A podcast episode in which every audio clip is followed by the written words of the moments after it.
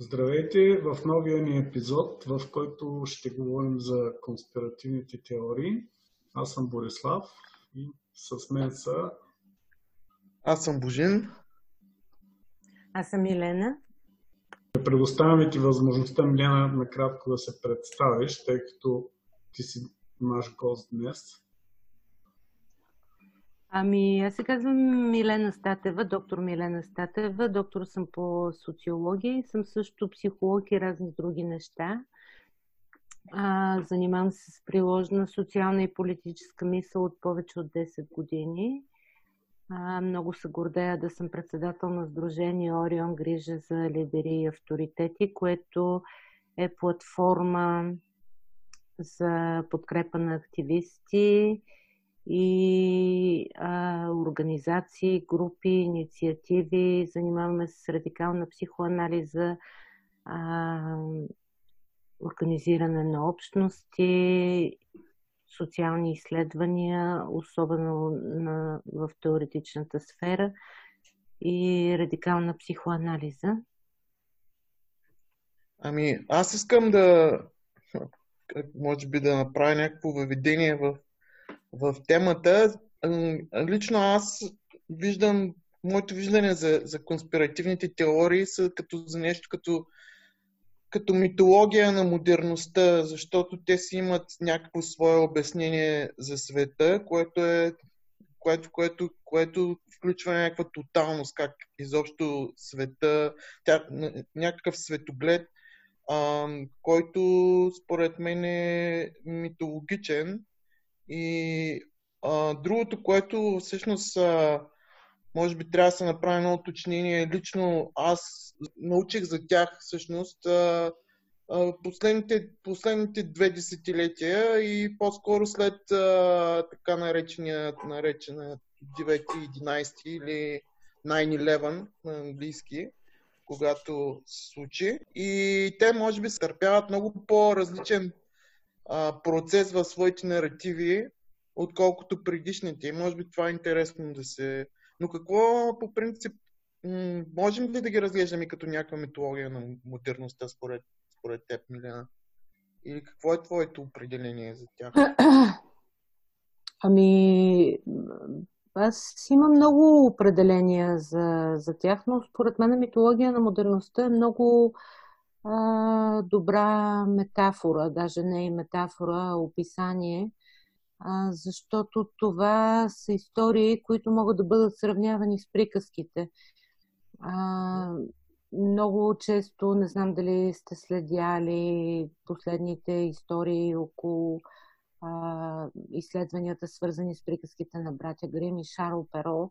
Много голяма част от тези приказки всъщност се коренят в се коренят в а, реални истории, които са доразвити от а, народа, така най-грубо да го кажем, в някаква история. След това са подети от братя Грем и Шаро Перо, които ги култивират.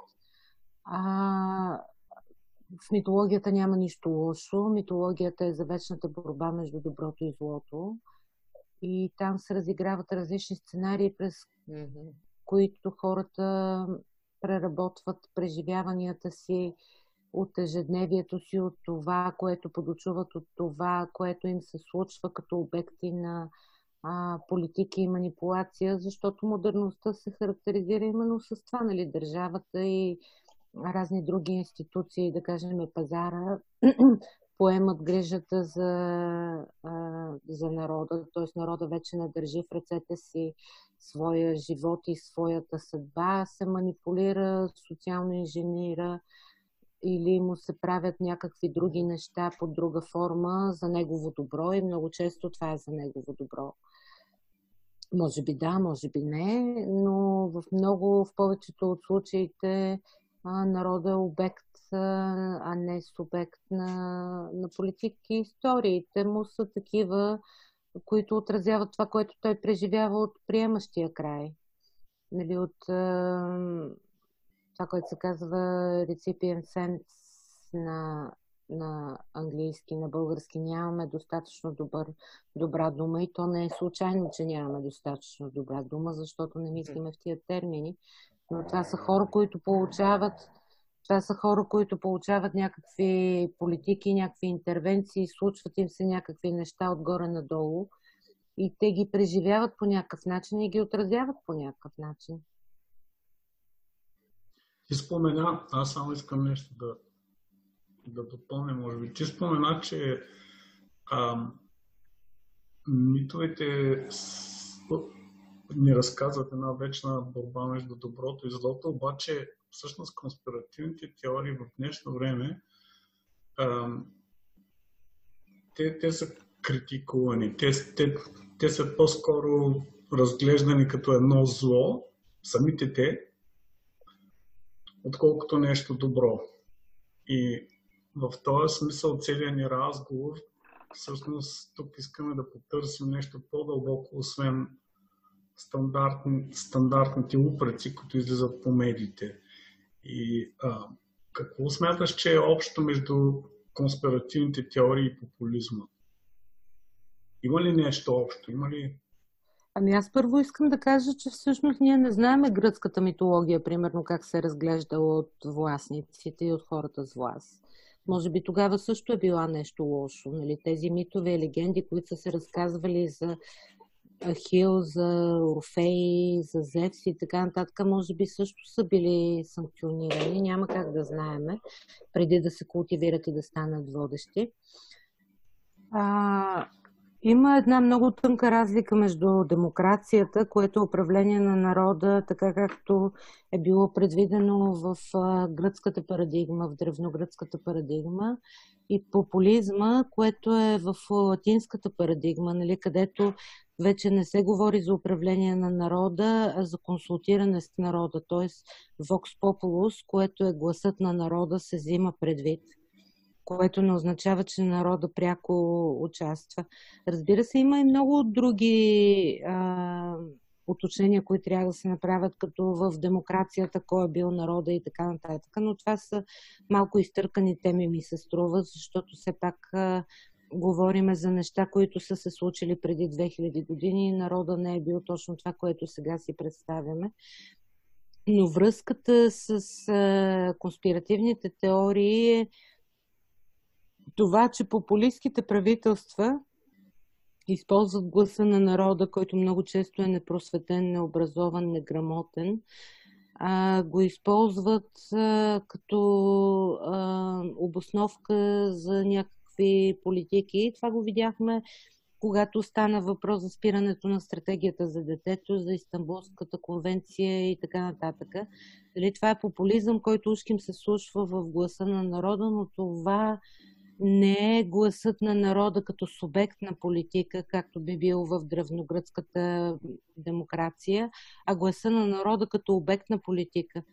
И в този, в този смисъл хората, които са обезвластени, а, имат една такава характеристика, че дори и да са образовани, те просто оглупяват. Смисъл, който и да е а, независимо колко е образован, когато е поставен в ситуация на това да му се отнеме властта, той не може да мисли. Поради властови динамики, поради потисничество, поради всякакви неща, които го лишават от способността да мисли, дори да има някакво образование. В голяма степен хората, които са обезвластени, нямат а, и достатъчно добро образование, Отделно, че ние като нация бяхме лишени от възможността да се обучаваме в социална и политическа мисъл.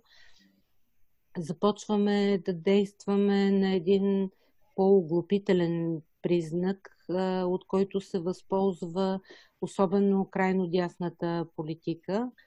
И това именно се нарича популизъм. Нали? Слушването в гласа на народа, но в необразования глас на народа в немислещия и в оглупелия глас на народа е всъщност само по себе си популизма. Аз тук се замислих, защото много, много, много неща се зачекнаха. И това, примерно, което отново връщането към конспиративни теории свър... с... във връзка с технологиите на властта, особено сегашните технологии на власт, които се струват някакви всеобхващащи, а, особено чрез а, новите модели за проследяване а, изобщо нали, цялата тази а, технологична машина, която е създадена. В момента цялата структура на технологии на власт а, и в това отношение това усещане за, за безсилие едва ли не, а, но какъв, къ, сми, можем ли в това отношение примерно да търсим някаква, някакви а, елементи на прогресивност в конспиративните теории, които по-скоро биха обърнали а, дискурса не толкова към някакъв елит, който а, елити безвластни. Тоест, тоест в, този, в този дискурс можем ли да търсим, да, да търсим прогресивния отговор на традиционни конспиративни теории, свързани с антисемитизъм, кабал, който управлява и, и, и тези неща, които споменахме и за Истанбулската конвенция. Има ли нещо прогресивно в,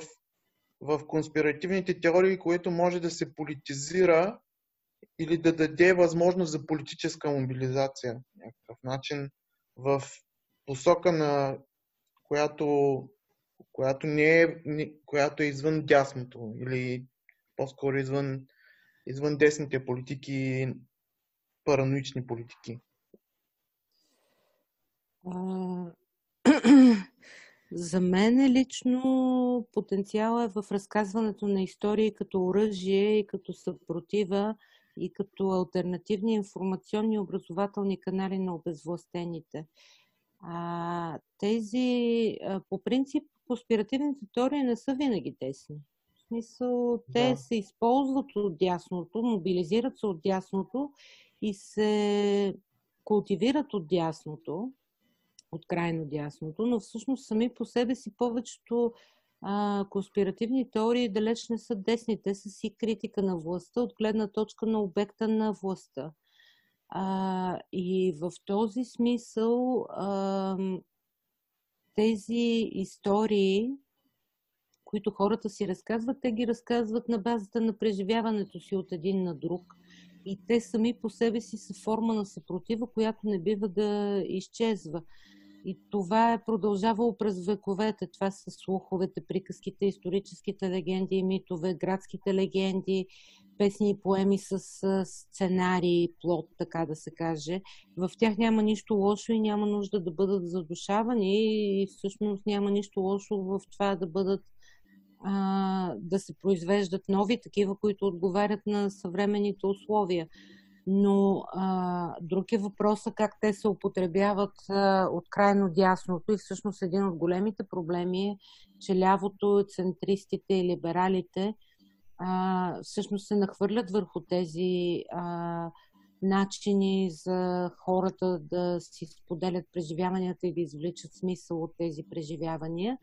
А, и след като те ги изоставят, много ясно, че в създалия се вакуум а, те биват употребени от а, десни и всъщност днес четох а, една статия, която описва как всъщност а, крайно десните се съюзяват с уелнес индустрията, mm. например по повод на COVID-19 нали, започват разни учители по йога, масажисти и така нататък да, да се съюзяват с експлуататорския дискурс и да използват фалшиви новини и конспиративни теории, за да се промотират. Нали? Всъщност дясното експлуатира тези истории, които всъщност на нивото на grassroots, на нивото на мястото, на което се създават, са изключително интересни и полезни и ценни истории, нали, които след това биват, аз не бих казала култивирани, биват дясно рационализирани и употребени за целите на правене на печалба, дали тя е политическа или економическа, няма никакво значение, но е факт, че те се съюзяват.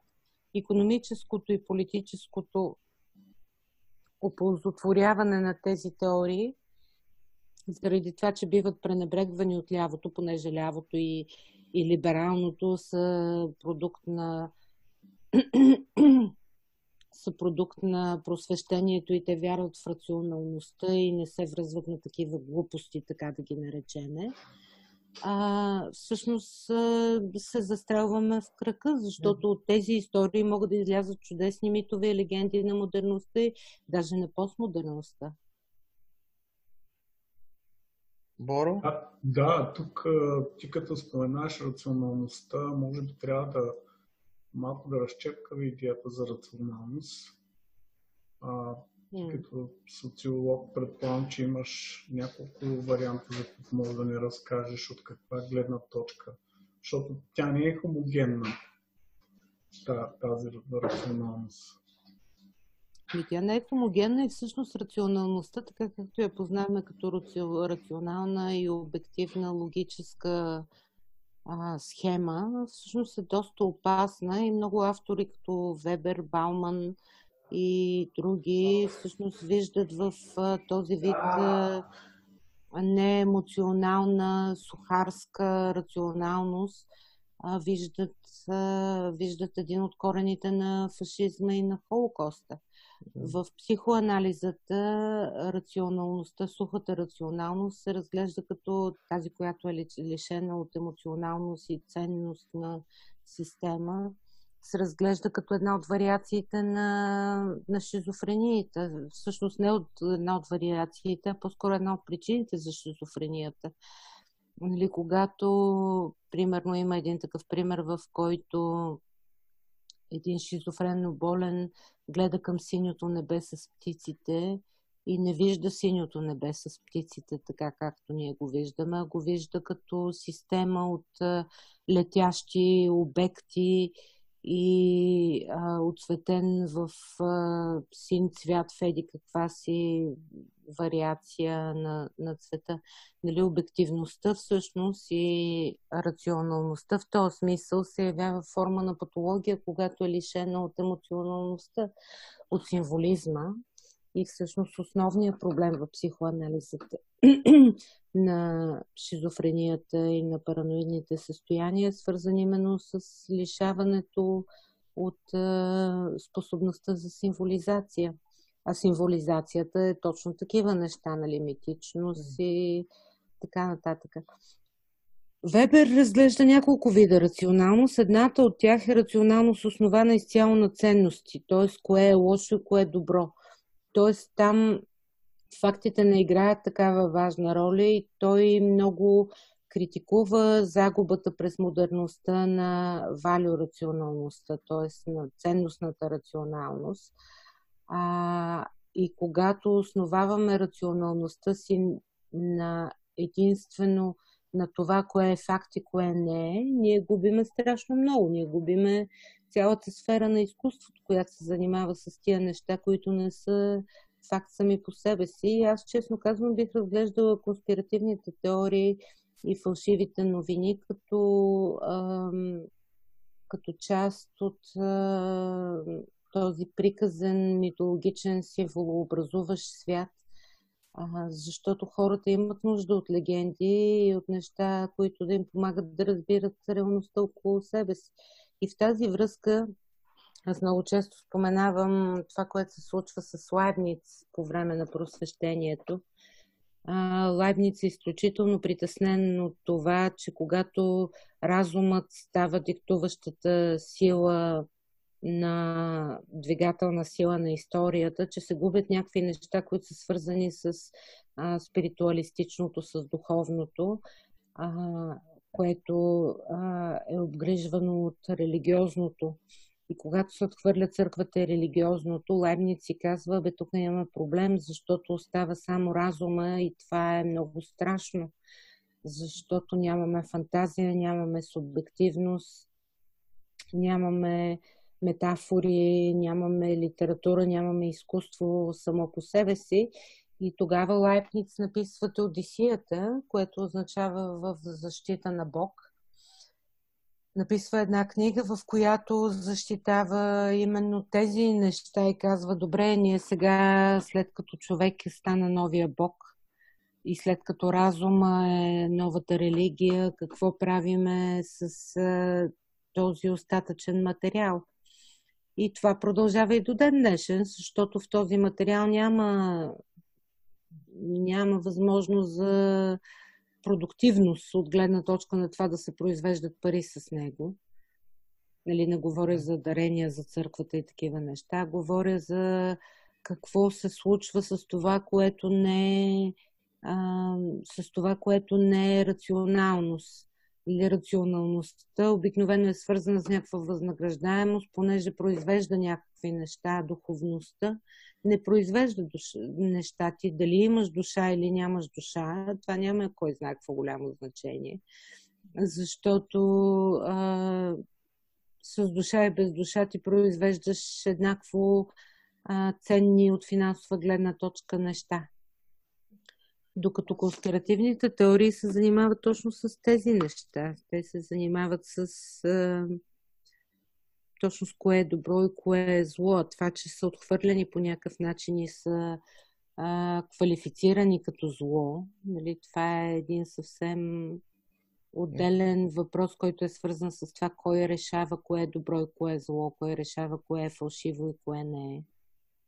Аз тук искам да, да добавя, че а, едно важно уточнение е, че конспиративните а, всъщност а, тази инструментална рационалност, да я наречем базирана на факти, изчисления и така нататък, която а, доминира в момента, по принцип има глобална хегемония, може би да mm.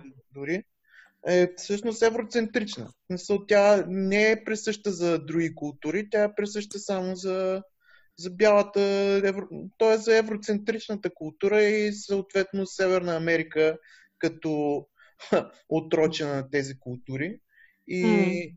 и, и, и според мен това е много важно, защото това също, също е а, един а, начин идеологически да се отхвърлят и да се етикират а, не само тези а, вярвания в конспиративни теории или изобщо конспиративни начини на обяснение на, на света, но и по този начин и да се налага доминацията на тази евроцентрична култура, базирана точно на тази инструментална рационалност, която от Вебер до Хоркхаймер и така нататък е критикувана.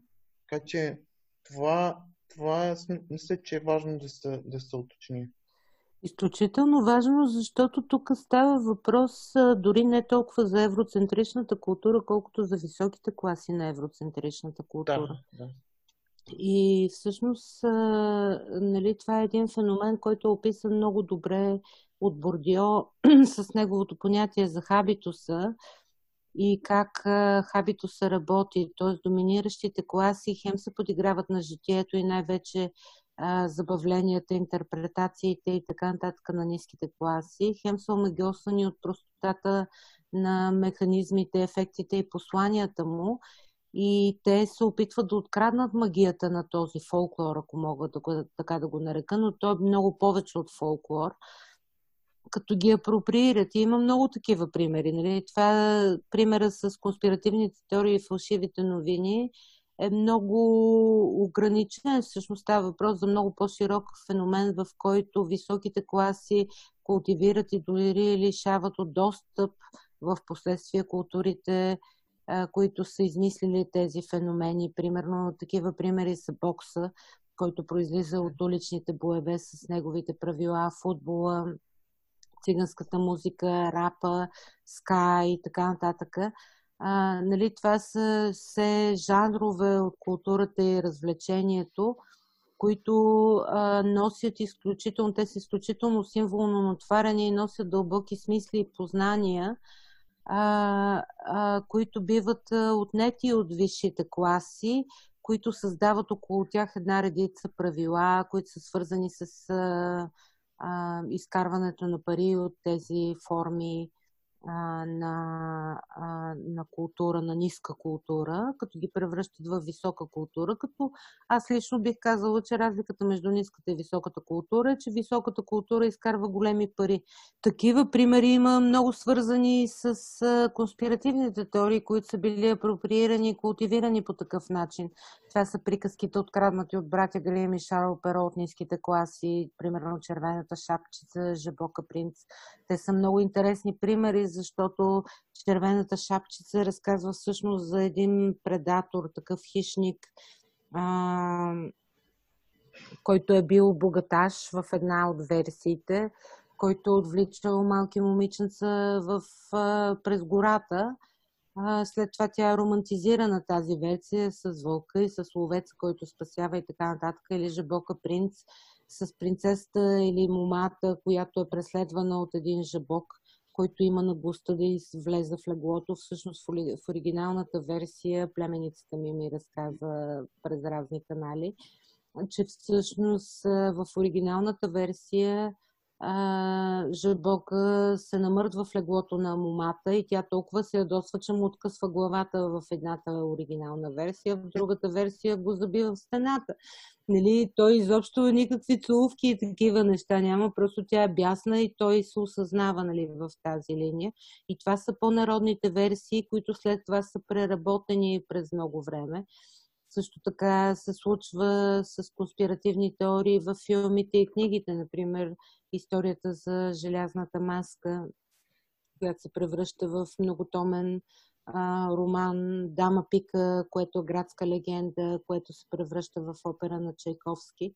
Нали, това са неща, с които хората са си разказвали около огъня вечер както и ние сме го правили като тинейджери, сме си разказвали някакви истории. Това са истории, които след това се подемат, за да се изкарват пари от тях и съответно да се изключи достъпа на ниските класи до тези истории. Тоест, за да можеш ти да, да чуеш тази история, трябва в култивираната и версия, трябва да можеш да си платиш. И съответно ниските класи не могат да чуят тази версия и съответно Нали, това е общо заето това, което описва Бордио с понятието за хабитуса. И съответно ниските класи губят връзка с тези интерпретации по върховете, защото нямат, нямат достъп. Нали, в нашия дни интернет променя много от тези неща, защото и ниските и високите класи имат достъп до интернет и могат да разпространяват техните си версии. И тогава през засрамването, нали, тук може да намесим и Фуко, през засрамването някои версии се потискат, като се казва, те са лоши версии, те са глупави, те са смешни и нелепи. Сега, примерно, аз четох много смешно. България е било на първо място а, от гледна точка на отговорите на въпроса произведен ли е COVID вируса изкуствено и разпространен от и налаган от чужди сили или не. И сега България била на първо място и това е много смешно и срамно. Ми, откъде да знам? В смисъл, ами не, това... може и да е наложено. Нали? това никой не го знае. Симптом, според мен, е това. Тоест, нали, към, към недоверие към, към, към властта и, и цялостно, цялостно недоверие към, към всеки форми на власт. Абсолютно. Тук не може да става въпрос за някаква конкретна а, ситуация, в която ние имаме категорични данни какъв е происхода на вируса и защо и така нататък. Въпросът е, че то е проективна техника, а, от която може да се види а, не глупостта на дадена нация, а каква е нагласата им към официалните канали на информация и доколко им се вярва. И в, нашата, в нашия контекст хората като реакция срещу а, неспособността си да се доверят на и нежеланието си и невъзможността дори да се доверят на официалните канали, а, те абсолютно реагират с точно обратното. Но не може да говорим за някаква истинност и това ни довежда и до другата тема, която ти зачекна, а, която е свързана с, с научните изследвания. Научните изследвания сами по себе си също са, а, също са една форма на история, която се разказва. Нали, структурата, организацията на научното изследване а, и възможността то да бъде приложено пред сценария си са много подложими на критика и даже недоверие. Но така или иначе, а, верни или не, научните изследвания си остават една форма на разказване на история. И аз не виждам защо да трябва да противопоставяме високите а, разказвания на история, на ниските истории. Нали, те, са, те са просто в различни светове, с различни стандарти, с различни критерии. И няма смисъл да се, да се води борба между тях. Призива, призива всъщност е, е за рационалност, именно за тази фактологическа рационалност. Mm. А, и, точно тук а, сме си говорили с Божин как а, един от най-лесните начини някакви, да речем, като започнем от а, а, това между обикновени хора, нормални хора да, да бъдат етикет, етикетирани с вярващи в тази или онази теория и стигнем до а, научните среди, където най-лесният и бърз начин да, бъ, да, да бъдеш маргинализиран е като ти кажат, че това, което, за което говориш, е конспиративна теория. Там нататък няма нужда съдържанието да бъде дискутирано, да бъде разглеждано, да просто му се лепва един етикет и, и mm. да. Да, само да добавя, носител, че носителя, чето... само, само да добавя, да. носителя на това нещо, този, който го изразява, веднага е а, натикан в един ъгъл като недостоен за, за висотата, за която ти говориш. Нали? Защо високия трябва, високите историите от тези, които са на високо са разказани, трябва да бъдат по-ценни от тези, които са долу. И от тази висота биват натиквани в някакъв ъгъл и им казват, ами това няма смисъл, това, е, това, това са глупости. Mm. Само това исках да допълня, че това е доста лесен метод такъв за инвалидизиране на, на съдържащите си критики.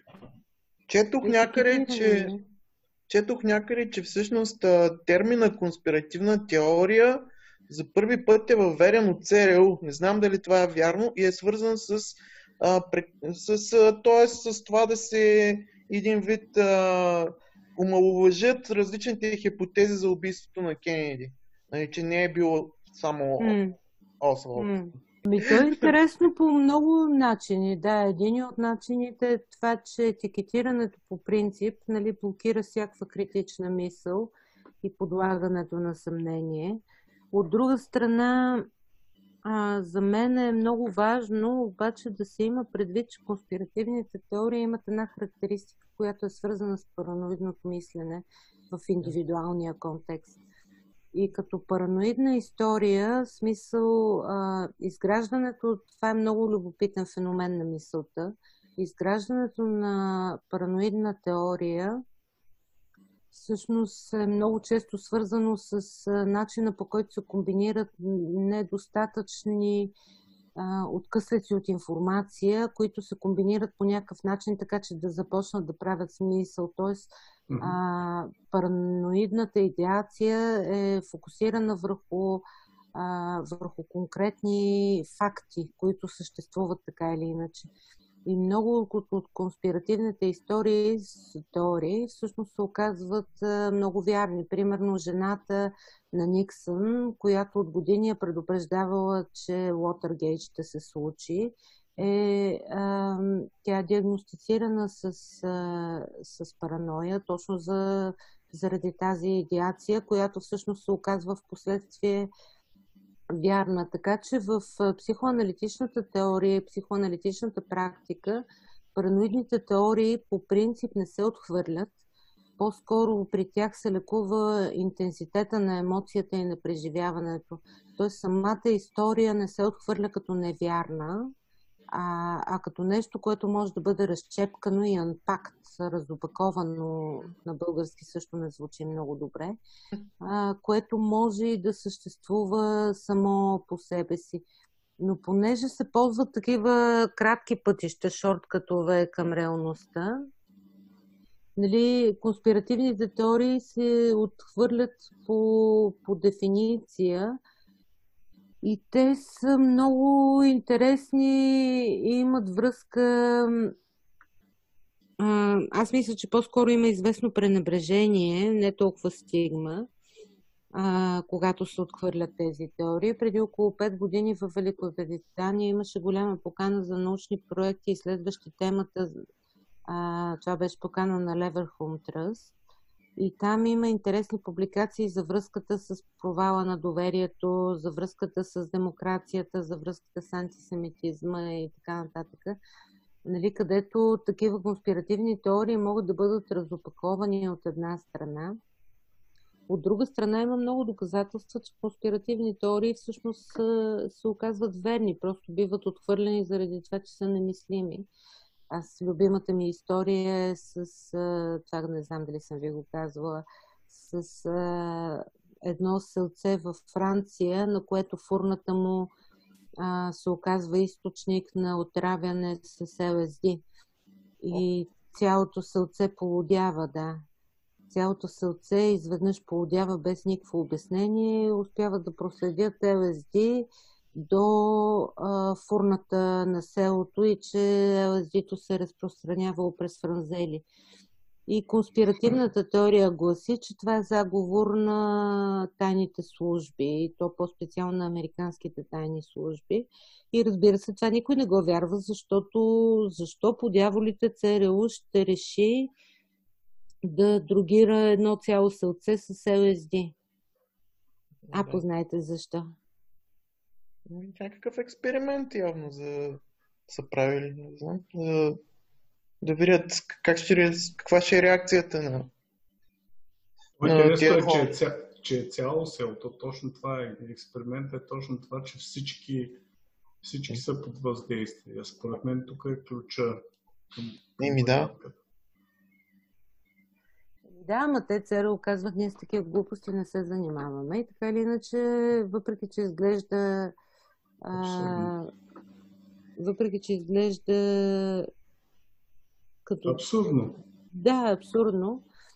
Всъщност, преди около 5 години бяха разсекретени а, документациите на ЦРУ, които имат 75 години, ако не се лъжи, или 50 годишна давност, нещо такова. И се оказва, че това всъщност е било дипломната работа на един от техните студенти. Тоест няма абсолютно никакъв смисъл в цялото това нещо. Просто човека е трябва да покаже, че може да го направи. Той, той показал, че може да го направи и го е направил. Нали, без да има кой знае каква вреда за цялото село, но така или иначе има и други нали, съвсем наскоро се оказа, че има засекретени действително НЛО а, снимки, заради които толкова много а, конспиративни теори, теоретици а, нарушават закона и хакват а, данните на, на Пентагона и те с десетилетия са отричали да е имало такова нещо. Оказва се, че има.